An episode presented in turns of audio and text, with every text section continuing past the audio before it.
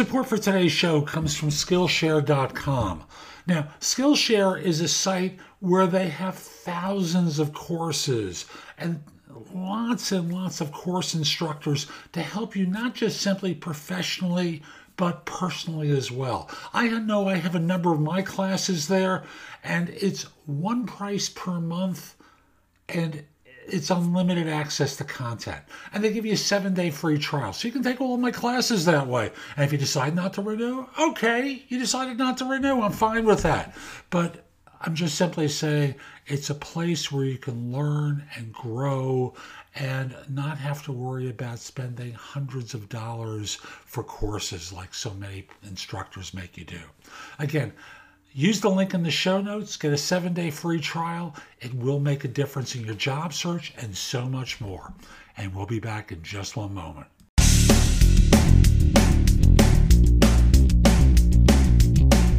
Episode 2162 of the number one podcast and Apple Podcast for job search. This is No BS Job Search Advice Radio. I'm Jeff Altman, the Big Game Hunter, and welcome yesterday I misspoke about which episode number it was. I said it was 2961 instead of 2161. I apologize. It's my annual mistake. It took a while to make. And uh, I think I'm getting retribution from Dell. You know, I received a, a message from them that my new computer, which was supposed to be delivered today, they let me know it's now going to be delivered in September, three months out. You think there's something wrong with their supply chain? I suspect so, and I hope this is not going to involve them trying to get me to pay more for it. Now, today's show is part two of my interview with Kurian Tharakan, and we continue on talking about the importance of stories, not just simply in job search, but throughout your career. Hope you enjoy the show and we'll be back in just one moment. In your presence, you know, and so that's a big part of this. So when you are communicating, whether it be in a job interview, whether it be in front of you know 10,000 people, you are in the energy transfer business. You are in the enthusiasm, passion transfer business. And when you do that, you make people come alive. And this is this becomes about inspiration. Inspiration, yeah uh, more than anything. Daddy, could you tell us another story, please? Without the milk and cookies, please. We're not going to bed yet. But is there another example of a story that can get pulled into an interview scenario? Another story of an interview scenario. You know, what I find is that when I conduct interviews, everybody's got the uh, win story, you know, how they rescued the project and this and that and everything else, right? And it, it becomes a little rote after a while. We always expect somebody to be the superhero. And of course, we know not everybody's a superhero. Now, you got to be a little careful with this.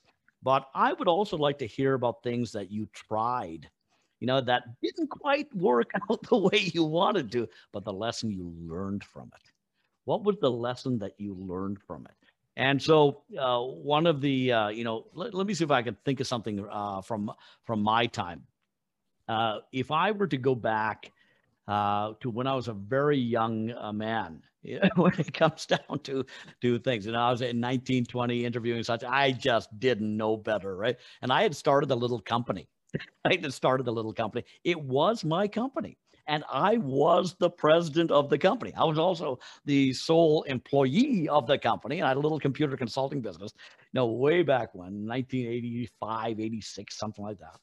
And uh, I remember going and interviewing for a job at a computer store. And in my resume, yeah, and you know, this is the time when uh, you were buying twenty thousand dollar computers for with six hundred and forty kilobytes. Yeah, power, powerful, powerful a hard drive with 20 megabytes of storage. And you can make lots of money on those things as well. So I'm like you know, 20, 22 years old, and uh, I have this company. I'm the president of the company. And, uh, you know, uh, legitimately, that's all true.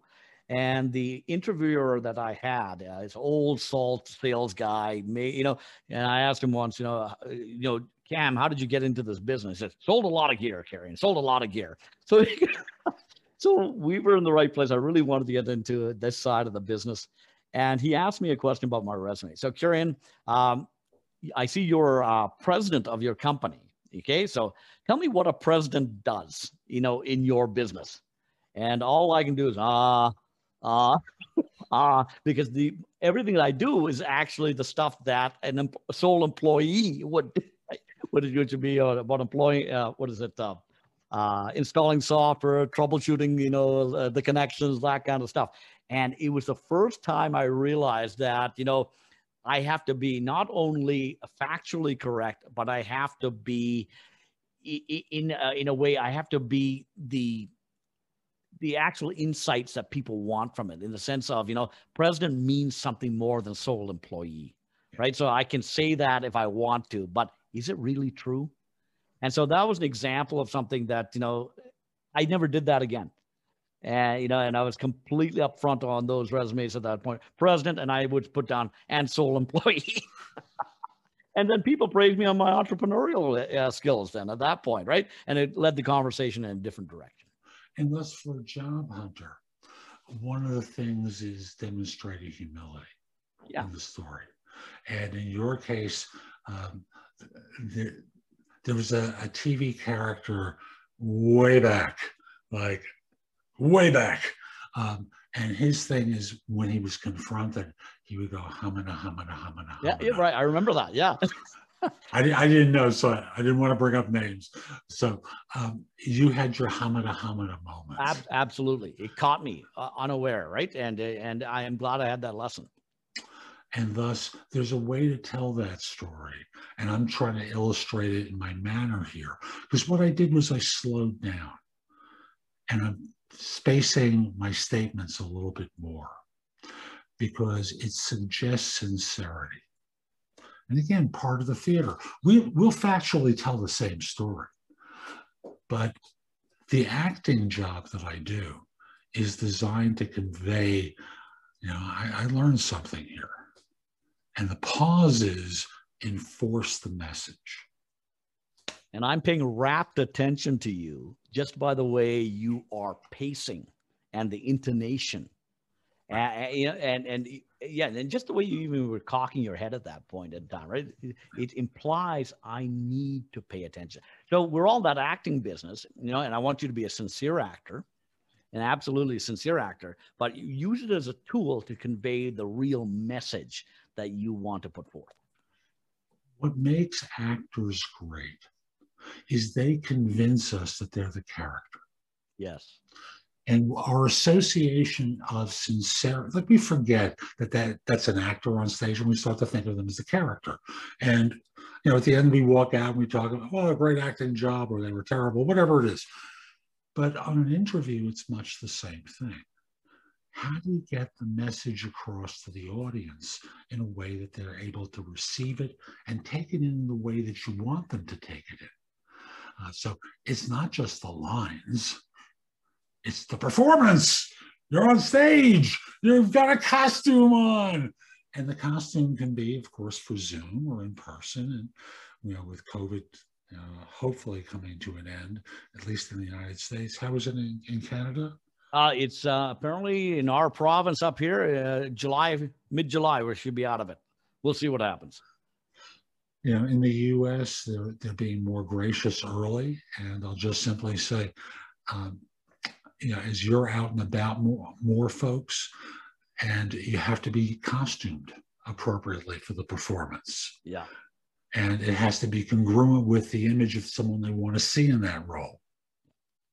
Yeah, and, and what and what I, and in fact that's the key word there. You know, congruence, right? It not only has to be congruent with uh, the stories that you tell, the, the way you position those stories, the tell them, tell those stories.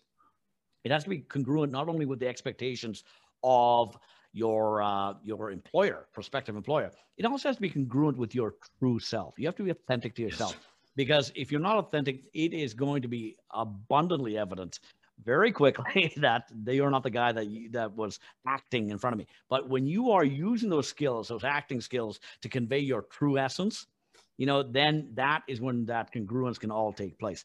I'm an always on guy. Uh, you know, my my intonation. I noticed that about you. I'm a I'm an always on guy. You know, I my I have reasonably high energy. You know, I like engaging people and such. And right now, if you don't like that, we're probably not going to get along. But if you do like that, we're going to get along famously. And so you have to bring this out in a way that you are it's like a, it's like branding. Brands have to both attract and repel at the same time. Repel your worst clients attract your best. Repel your worst employers attract your best employers. And so this entire thing about branding it's a personal brand that you are putting forth. Ooh, which leads us to the personal brand.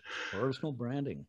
Um, so let's tie that in with the idea of being more than your resume how can an individual become more than their resume, um, evoke their branding in the course of the interview through stories and other means? I know that's a big question. Take any part of it that you like. Sure. Well, there's the interview is sort of like the sales pitch. You know, so if you're selling a product, let alone selling yourself, it's like the sales pitch. And what I say to people is that a Boeing 747 in an ideal scenario, the, the bigger Boeings, I mean, there's various sizes of Boeing 747s. The bigger ones need two miles of runway in an ideal scenario to get off the ground safely. Sometimes they can do it in a mile.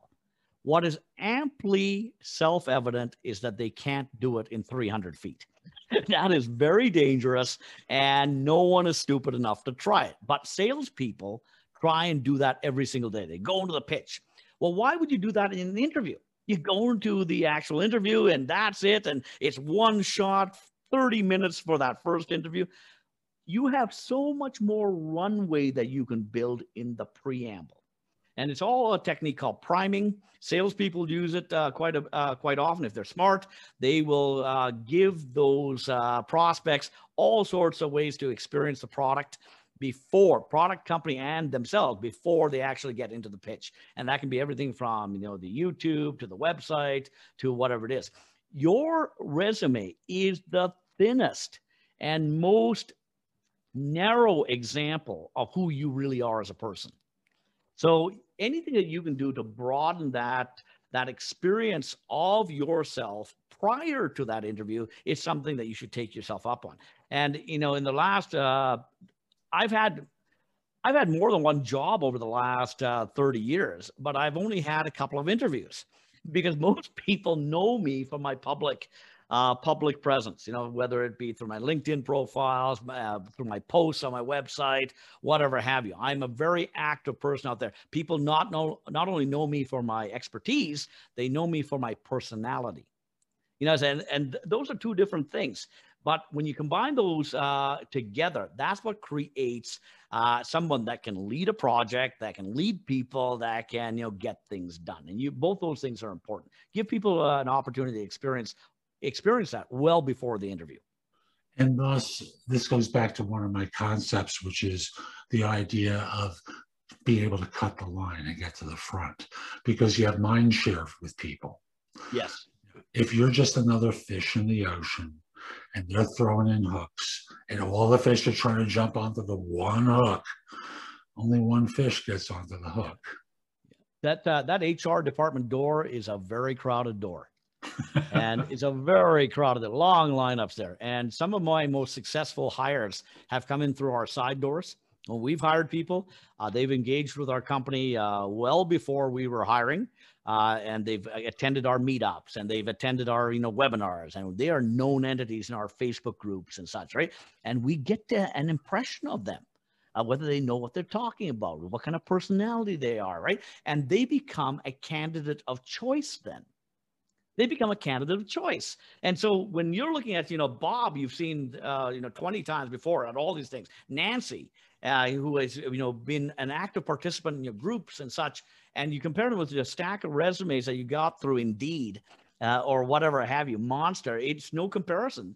These personalities come alive, whereas everybody else is just a part of a stack of paper. Or a digital paper. digital no, one paper, has, yeah. no one has paper. I'm dating myself. Digital paper. Yeah, it's it's funny. There's um, some great stories uh, about nightclubs, and you use the example of the side door the side door, yeah. Most people try the front door and they're rejected by the bouncer. Some people try the back door, which is getting referred by someone. The side door no one uses. They, they rarely do things to enter the side door to create that mind share with people. Yeah, exactly right. And the mind share you want to create is not with the HR department. That's not the mind share you want to create. You want to create uh, the mind share with the people that you are going to be working with. You know, from the boss to your colleagues to uh, everybody else. And and that is something that you will create in relationship capital well before you ever have to go through any kind of formal process if you do through the HR department. You reminded me in this in this part of our conversation of how Steven Spielberg became a director. Yeah, he just showed up, didn't he? well, he was on a tour. He wore a suit. He carried yeah. a briefcase. And at one point, he jumped off the tour bus yeah. and he walked into one of the facilities there and started working. And he did this for a couple of weeks, dressing the part.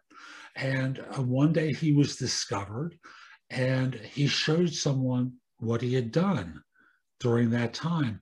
And the movie's called Amblin, which is the name of his entertainment firm. Right, right. And, and the movie's on YouTube. It's not great, but for that time period and for a high school kid, it's phenomenal. But uh, folks, think creatively about your stories. Like, you know, we have a shorthand between us between Tharakan and I. When I, as soon as I mentioned a couple of these stories, he knew them right away. Unless we have an emotional connection with one another. I mentioned the Spielberg story. I mentioned the side door story. He's got it right away. We don't have to say much beyond that. Because I saw his nodding of the head. He got it. There was a twinkle that came onto his into his eyes. You can create the same thing too in your conversations with folks. And I'm going to tell you, this has been a lot of fun. What haven't we covered yet that we really should in this conversation? I don't know if we've uh, we've covered a lot, haven't we? So yes, we I think ultimately what it comes down to is it, from the from the perspective of a job search candidate, you have to decommoditize yourself. That's what you've got to do. It's all about decommoditization, which the opposite is personal branding, having a clear, concise personal brand the path between those two things is about the stories that you tell because the people you're dealing with are just humans.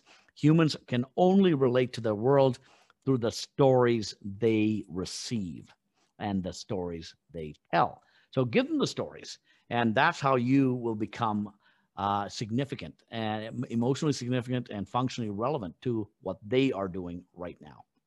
What a great summation. I mean that sincerely. Very, very good. How can people find out more about you, the work you do, the book, the whole thing? So, Jeff, if you come to my website, strategypeak.com, you can uh, download a couple of chapters of the book uh, for free. I'm going to send you some uh, show notes, uh, and it'll include an infographic for your uh, show notes and such that people can download right away. Uh, go to amazon.com, look for the seven essential stories charismatic leaders tell. But for the first five listeners that tell me they heard about the seven essential stories on your show, Jeff, I'm going to send them a Kindle copy for free. All they have to do is email me at my at my uh, uh, email address. Fabulous, and I'll have that, and I'll include it in the notes as well. But I won't put it in a way that's easy for the spammers. that's good. I appreciate that. You're welcome. And folks, we'll be back soon with more. I'm Jeff Altman, the Big Game Hunter. I hope you enjoyed today's show. If you're watching on YouTube, click the subscribe button, hit the like button, do something that lets people know it was worthwhile. Connect with me on LinkedIn, by the way, at linkedin.com forward slash IN forward slash the big game hunter. And I've got a ton more at my website. If you go to the biggamehunter.us, I've got thousands of posts there that you can watch, listen to, or read that'll help you find work more quickly. But they're not customized for you, which is really what I try to do in my coaching with people. Personalize it so that you get the results for your capabilities.